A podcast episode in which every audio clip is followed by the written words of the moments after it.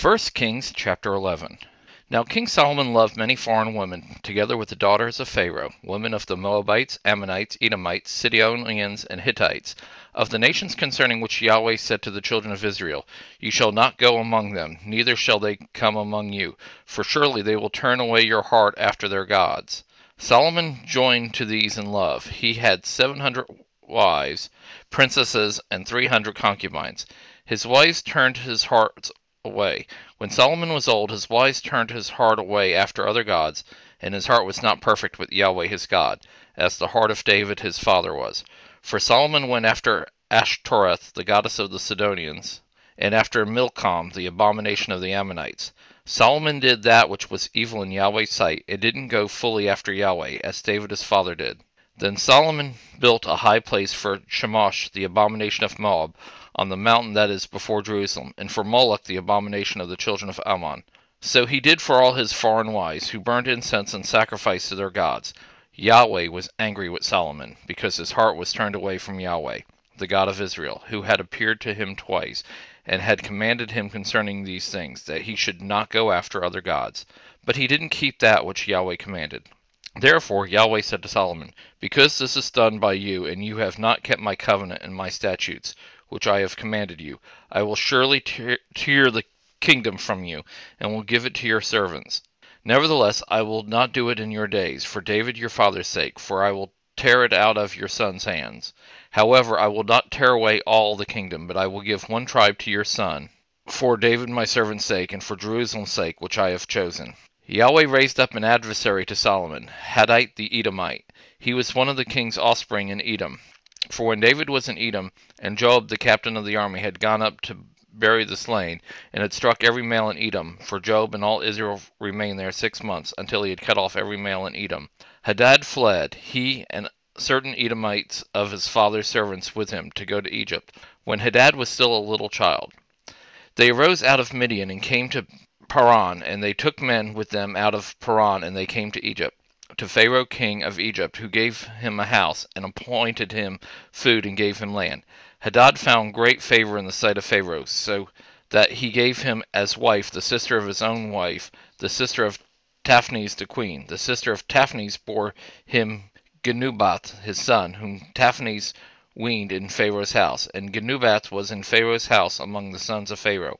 When Hadad learned heard in Egypt that David slept with his fathers, and that Joab the captain of the army was dead, Hadad said to Pharaoh, Let me depart, that I may go to my own country. Then Pharaoh said to him, But what have you lacked with me, that behold, you seek to go to your own country? He answered, Nothing, however, only let me depart. God raised up an adversary to him, Rezon the son of Eliada, who had fled from his lord Hadadezer, king of Zobah. He gathered men to himself and became captain over a troop when David killed them of Zobah. They went to Damascus and lived there and reigned in Damascus.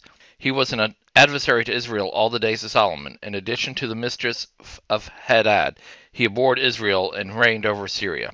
Jeroboam, the son of Nebat, an Ephraimite of Zeredah, a servant of Solomon, whose mother's name was Zeruah, a widow, also lifted up his hand against the king.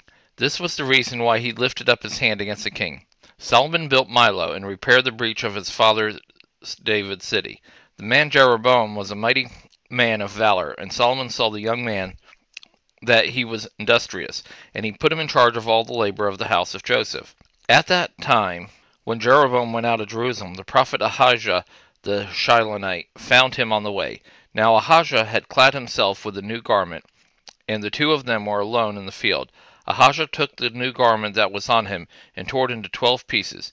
He said to Jeroboam, Take ten pieces for Yahweh, the God of Israel, says, Behold, I will tear the kingdom out of the hand of Solomon, and will give ten tribes to you. But he shall have one tribe for my servant David's sake, and for Jerusalem's sake, the city which I have chosen out of all the tribes of Israel.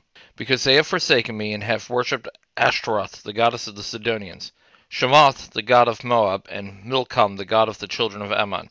They have not walked in my ways, and do that which is right in my eyes, and to keep my father's statutes and my ordinance, as David his father did.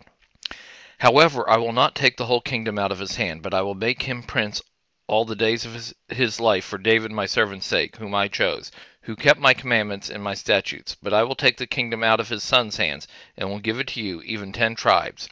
I will give one tribe to his son, that David my servant may have a lamp always before me in Jerusalem, the city which I have chosen for myself to put my name there. I will take you, and you shall reign according to all your soul's desires, and shall be king over Israel. It shall be, if you will listen to all that I command you, and will walk in my ways, and do that which is right in my eyes, to keep my statutes and my commandments, as David my servant did, that I will be with you, and will build you a sure house, as I built for David, and will give Israel to you. I will afflict the offspring of David for this, but not forever. Therefore Solomon sought to kill Jeroboam, but Jeroboam arose and fled into Egypt to Shishak king of Egypt, and was in Egypt until the death of Solomon.